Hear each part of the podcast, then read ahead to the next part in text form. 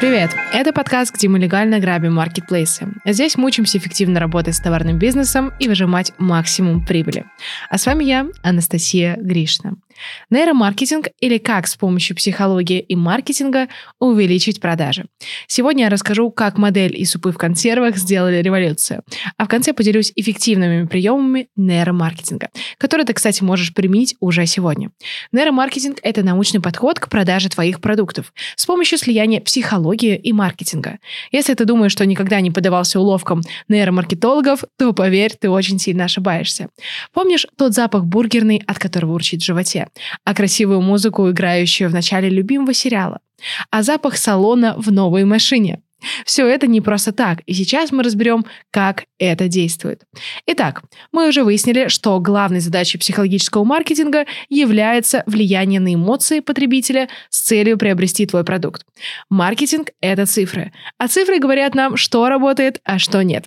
Но наука смотрит на реакцию мозга, а значит понимает, почему получились такие цифры. Понимаешь разницу? Маркетинг видит что, а наука видит почему.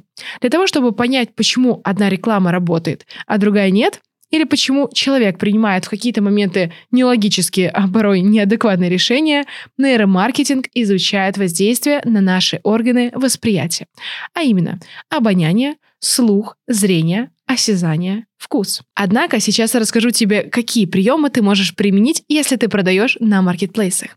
Первое. Запрети модели смотреть в камеру. Если твоя модель будет смотреть на фото в объектив камеры, то покупатель будет встречаться с ней глазами, что существенно уменьшит интерес к продукции на ней.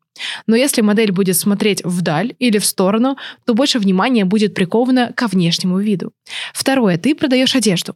Тогда перед упаковкой пшикни на нее специальным запахом свежести. Таким образом, клиент, который будет ее мерить, почувствует запах чистоты, с большей вероятностью запомнит твою продукцию. Третье. Не забудь про приятные на ощупь материалы. Именно это с первых секунд выделит тебя среди конкурентов. Четвертое. Если ты снимаешь видеообзоры своей продукции, то обязательно добавь приятную на слух музыку, которая расслабляет и увеличивает продолжительность просмотра. Эти примеры наглядно показывают возможности нейромаркетинга, поэтому полагайся исключительно на факты, а не на собственные предположения. И тогда тебе точно удастся найти новые способы продвижения желаемых целей.